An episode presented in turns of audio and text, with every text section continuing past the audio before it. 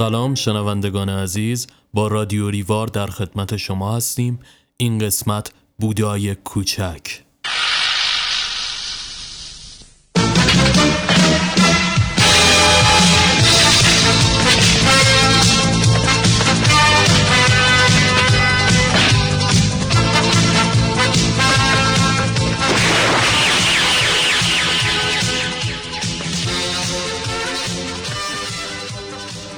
خب همونجور که از موزیک پیداست بحث امروز راجع به فوتبال و یکی از ستاره های اونه. فوتبال توی هر دوره و هر نسل تعریف خاص خودش رو داره برای هوادارایی که با رنگ های مختلف و تیم های مختلفی از اون تبعیت می‌کنن. شاید برای بچه های دهه 60 فوتبال تعریف توپ دولایه و کوچه های خاکی رو داشته باشه. لیگ ایتالیا که از یه تقدس خاصی برخوردار بود. از سیو عقربی شکل هیگویتا تا یقه اریک کانتونا. از پیرهن تیم ملی آلمان و آرژانتین که همیشه تو کوچه های خاکی به تن بچه ها بود. تا کارت بازی هایی با عکسای زیدان و رونالدو. از مدل موهای دیوید بکام و عکسای مالدینی توی آرایشگاه ها تا بودای کوچک یعنی این اسم روبرتو باجو.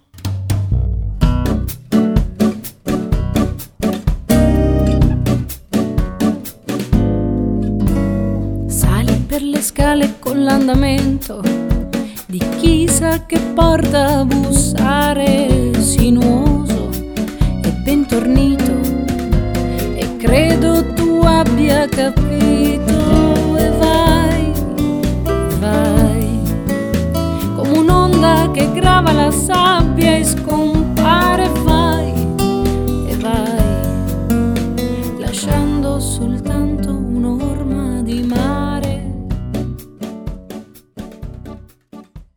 این لقب رو ایتالیایی ها به او دادن به خاطر اینکه او پیرو مکتب بودا بود همیشه بازوبند کاپیتانی سرنگ و خاص مرتبط با بودا به همراه داشت که در تیم‌های مختلف به بازو میبست.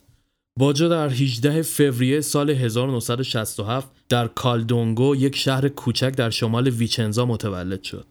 روبرتو بعد از پنج فرزند خانواده جیانا، والتر، کارلا و جورجیو و آن ماریا ششمین بچه ای بود که در این خانواده به دنیا آمد. کسی که از همان بچگی عاشق فوتبال بود. کسی که همیشه به فوتبال فکر می‌کرد و زندگی بدون فوتبال رو نخواست. روبرتو نه ساله بود که کار خودش رو آغاز کرد و تصمیم بزرگی در زندگیش گرفت. در پایان یک بازی آنتونیو مورا او را دید و برای ملحق شدن به تیم ویچنزا در سری سی از روبرتو دعوت کرد تا امیدهای باجو برای رسیدن به اهداف بزرگش بیشتر بشه. بازی های خوب باجو در ویچنزا بسیاری از مسئولین این تیم را تحت تاثیر قرار داد. او با درخشش در این تیم به تیم ملی زیر 16 سال ایتالیا دعوت شد تا رده ملی هم خودش رو مطرح کنه. بازیکنی که در فوتبال فقط به موفقیت فکر می‌کرد. بازی های خوب اون در فصل 1984-85 در سری C باعث شد تا ویچنزا به سری B صعود کنه. روبرتو در آن فصل در 29 بازی 12 گل به ثمر رسوند تا نشان دهد گلزن قهاری است. صعود اونها به سری B باعث اتصال باجو به سری آ همراه با تیمی همچون فیورنتینا شد و نزدیک شدن او به آرزوهای دوران کودکیش. اولین فصل حضورش در فیورنتینا را به آرامی سپری کرد اما در 21 سپتامبر 1986 اتفاقی تلخ برای باجو افتاد. او در بازی مقابل سمپادوریا از ناحیه زانو مصدوم شد تا بازی ها را از دست بده. باجو اولین گلش در سری آ را در ده می 1987 برابر ناپولی به ثمر رسوند تا با روحیه‌ای بهتر به کار خودش ادامه بده. همه چیز خوب پیش می‌رفت تا روبرتو باجو در فصل بعدی 9 گل به ثمر برسونه. او در نوامبر 1988 به تیم ملی ایتالیا دعوت شد تا در روم برابر هلند به میدان بره. این در حالی بود که باجو به زودی ازدواج می‌کرد. باجو قرار بود یک یا دو هفته بعد از پایان فصل جشن عروسی خود با آندرینا را برگزار کند. اما این پایان کار باجو نبود تا او در دنباله فصل 17 گل در 32 مسابقه به ثمر برسونه. فیورنتینا با بدشانسی محض نتوانست در آن سال به بازی های جام یوفا راه یابد تا باجو در حسرت بازی های اروپایی بماند. مهمترین حادثه زندگی باجو شکل گرفت. انتقال روبرتو به یوونتوس باشگاه بزرگ ایتالیایی در ازای 5 میلیون پوند که مبلغی بی سابقه به حساب می آمد. اما این انتقال باعث خشم هواداران فلورانس شد تا آنها به خاطر از دست دادن باجو راهپیمایی عظیمی در خیابانها برگزار کنند. حضور وی در جام جهانی 90 افتخاری دیگر برای او به حساب آمد. بعد از نتایج ضعیف ایتالیا در دیدارهای ابتدایی سرمربی لاجوردی پوشان تصمیم گرفت تصمیم گرفت از زوج اسپیلاسی و باجو استفاده کند. این دو مهاجم در مقابل چکسلواکی در ترکیب ثابت قرار گرفتند تا باجو بهترین گل را در این مسابقات به ثمر برسونه. ایتالیا در نیمه نهایی به مساف آرژانتین رفت یکی دیگر از تیم‌های مدعی جام.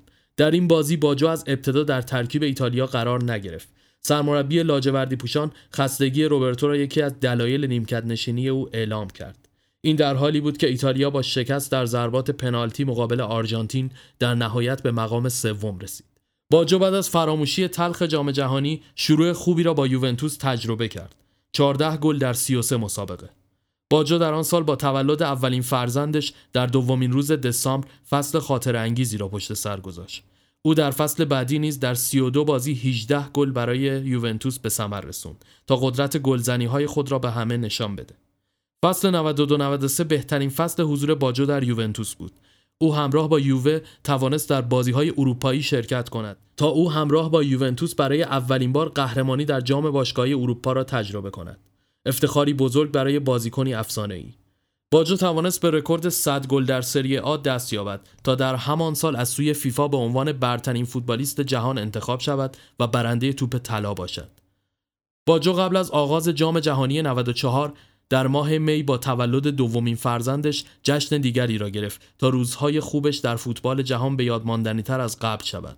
ماتیا فرزند دوم باجو زمانی به دنیا آمد که پدرش بهترین بازیکن فوتبال جهان شناخته می‌شد. در جام جهانی 94 گلهای زیبای باجو و موهای دومسبیش حامیان زیادی برایش به دست آورد. اما او در بازی نیمه نهایی آسیبی جدی دید تا پزشکان به او اجازه بازی در فینال مقابل برزیل را ندهند. اما او این را قبول نکرد تا بار دیگر آسیب دیدگیش را نادیده بگیره و در آخرین دیدار جام جهانی حاضر بشه. این تلخترین حادثه زندگی فوتبال باجو بود. ضربه پنالتی او به بالای دروازه برزیل رفت تا باجو بدترین لحظات زندگیش را تجربه کند. همین کافی بود تا برزیل قهرمان جام جهانی 1994 بشه. باجو سالها بعد در مورد آن ضربه پنالتی تاریخی به خبرنگاران گفت آن توپی که من به بالای دروازه زدم دیگر هیچ وقت باز نگشت.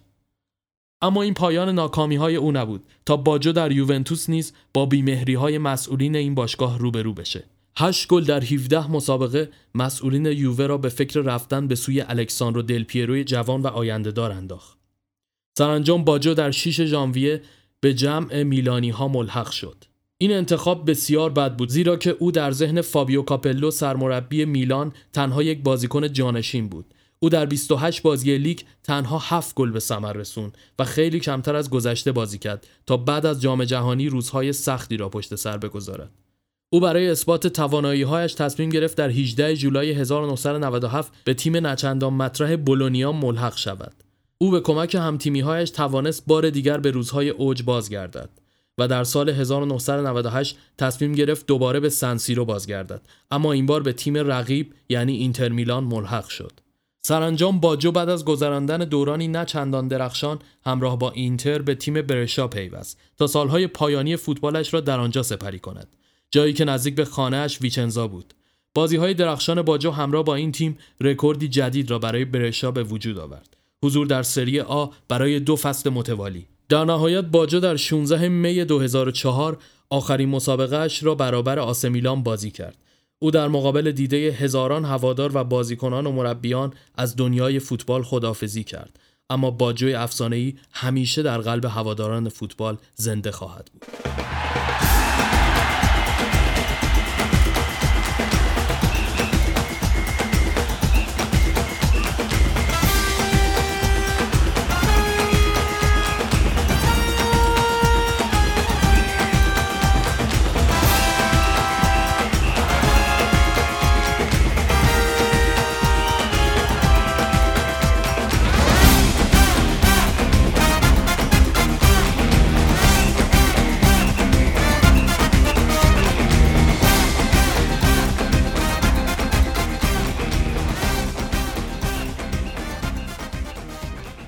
اما در این بخش می‌خوایم بپردازیم به ایتالو کالوینو نویسنده خبرنگار منتقد و نظریه پرداز ایتالیایی که در سال 1923 به دنیا آمد و فضای انتقادی آثارش او را به مهمترین داستان نویس ایتالیا در قرن بیستم مبدل کرد.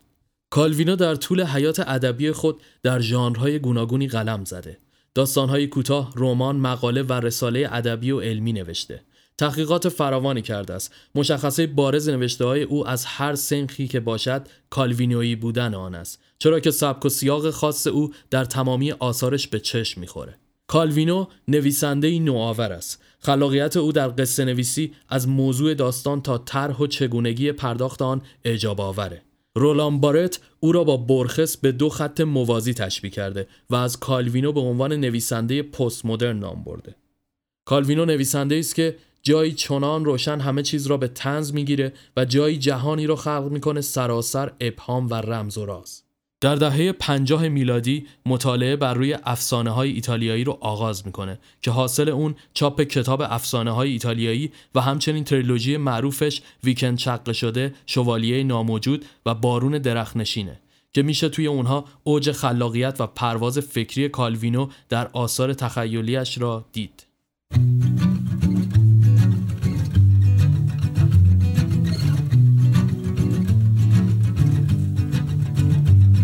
Lasciano tracce impercettibili le traiettorie delle mongolfiere, dell'uomo che sorveglia il cielo, non scioglie la matassa del volo e non distingue più l'inizio di quando sono partite sopra gli ormeggi e la zavorra sono partite. Tolti gli ormeggi e la zavorra sono partite.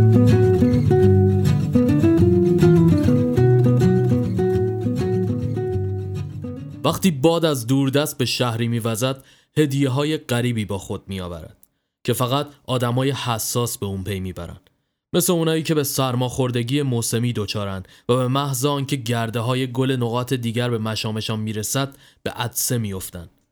روزی در شهری بادی که از جهتی نامعلوم میوزید هایی با خود آورد و در حاشیه باغچه جدول خیابانی قارچهایی جوانه زد. هیچکس جز مارکو والدو که هر روز صبح درست در همان محل منتظر اتوبوس می ایستاد متوجه رویدن آنها نشد. این مارکو والدو آدمی بود که چندان برای زندگی در شهر ساخته نشده بود. چراغهای راهنما، اعلانها، ویترینها، تابلوهای نئون و پسترها که همه و همه محض جلب توجه مردم است، هرگز نگاهش را که گویی روی ماسه صحرا میلغزد به خود جلب نمی کرد. ولی در عوض برگی نبود که بر شاخه زرد شود یا پری روی سفال شیروانی چسبیده باشد و او متوجه نشود. یا محال بود خرمگسی روی گرده اسبی لانه موریانه ای درون تکه چوب و پوست انجیری در پیاده از نظرش مخفی بمونه و او با تعقل در آنها به تغییر فصلها نیازهای روح و ضعفهای وجودش پی نبرد. یک روز صبح مارکو والدو منتظر اتوبوسی بود که او را به محل کارش میرساند. کاری که باربری در شرکتی به نام اسپاو بود. نزدیک ایستگاه و در حاشیه خاک سخت و خشک جدولی که به درختکاری خیابان منتهی می‌شد چیزی غیر عادی نظرش رو جلب کرد. اطراف ریشه درختها در بعضی نقاط برجستگی هایی به نظرش رسید که جابجا جا باز شده بود و گیاهی سر از خاک بیرون زده بود.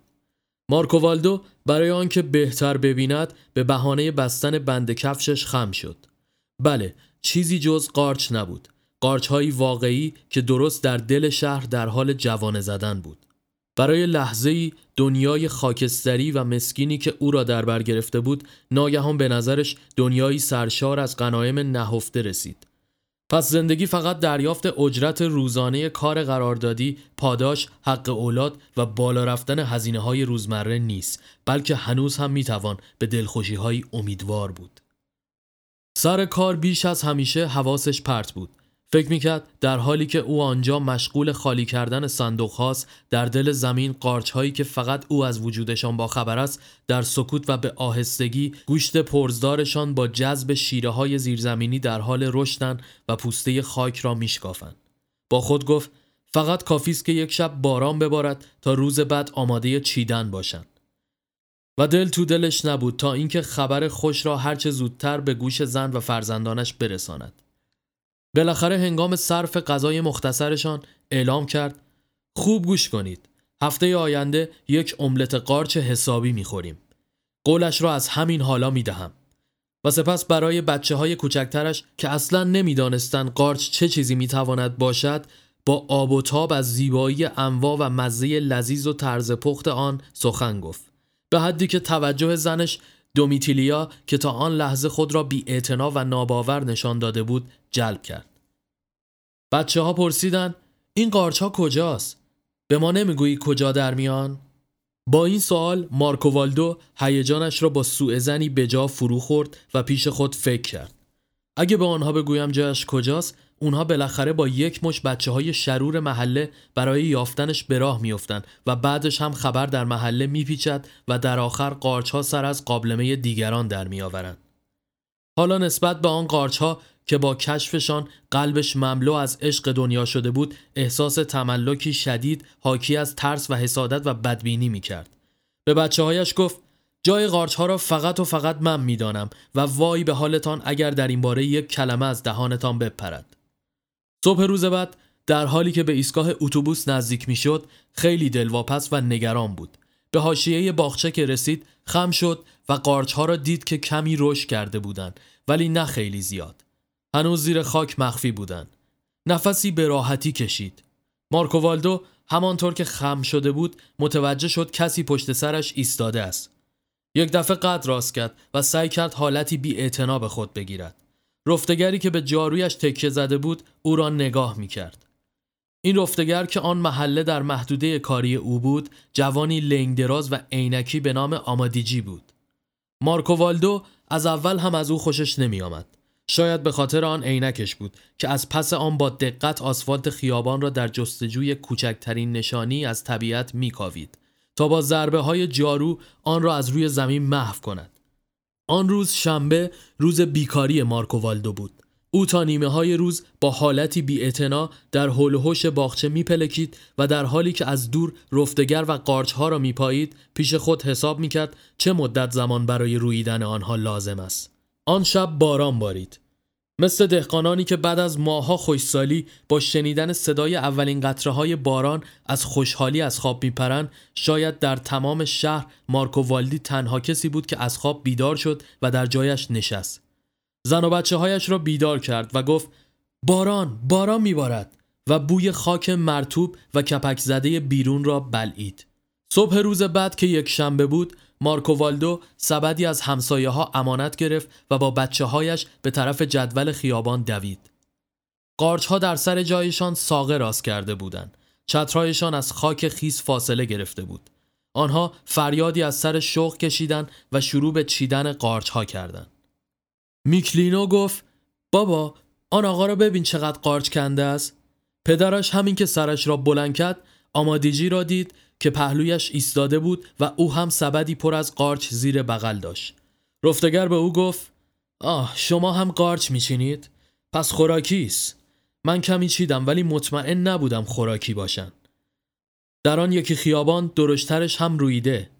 خب حالا که خیالم راحت شد. می‌روم به اقوامم که آنجا بر سر سمی بودن یا نبودنش بحث می‌کنن خبر دهم. این را گفت و با عجله دور شد. مارکووالدو زبانش بند آمده بود. چطور ممکن است قارچ هایی بزرگتر از این قارچ ها رویده باشد و او متوجه نشده باشه؟ هرگز حتی تصورش هم نکرده بود کس دیگری مقابل چشمانش قارچهایش را بچیند. لحظه ای از فرط خشم و غضب تقریبا خشکش زد. سپس همانطور که گاهی اوقات پیش می آید و با فروکش کردن این نوع هیجانات فردی جهشی سخاوتمندانه سر می‌زند مارکووالدو به مردم بسیاری که در آن ساعت روز در صف ایستگاه منتظر اتوبوس بودند و به علت رطوبت و نامعلوم بودن وضع هوا چتر به دست گرفته بودند رو کرد و با صدایی بلند گفت آهای شماها نمی‌خواهید امشب املت قارچ بخورید؟ بیایید اینجا ببینید کنار خیابان چی در آمده است. زود باشید دنبالم را بیفتید به همه تا می‌رسد. آنگاه پشت سر آمادیجی که صفی به دنبالش راه افتاده بود روان شد. به همه آنها قارچ رسید و چون سبد نداشتن آنها را در چترهای بازشان ریختن یکیشون گفت چقدر خوب می‌شد همه امشب دور هم شام میخوردیم. ولی هر کس قارچهایش را برداشت و به طرف منزل خودش راه افتاد. اما آنها خیلی زود یعنی همان شب دوباره یکدیگر را ملاقات کردند. در اتاق عمومی بیمارستان و پس از شستشوی معده که همه را از مسمومیت نجات داده بود. البته مسمومیتی که شدید نبود. چون مقدار قارچی که خورده بودن خیلی کم بود.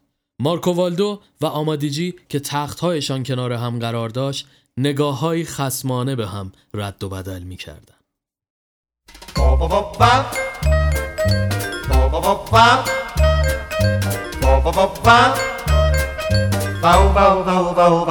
Non ti fidare d'un bacio a mezzanotte, se c'è la luna non ti fidare, perché perché la luna a mezzanotte riesce sempre a farti innamorare, non ti fidare di stelle galeotte che invitano a volersi. اما در آخرین بخش این اپیزود آهنگی میشنویم از گروه داماهی با نام صندلی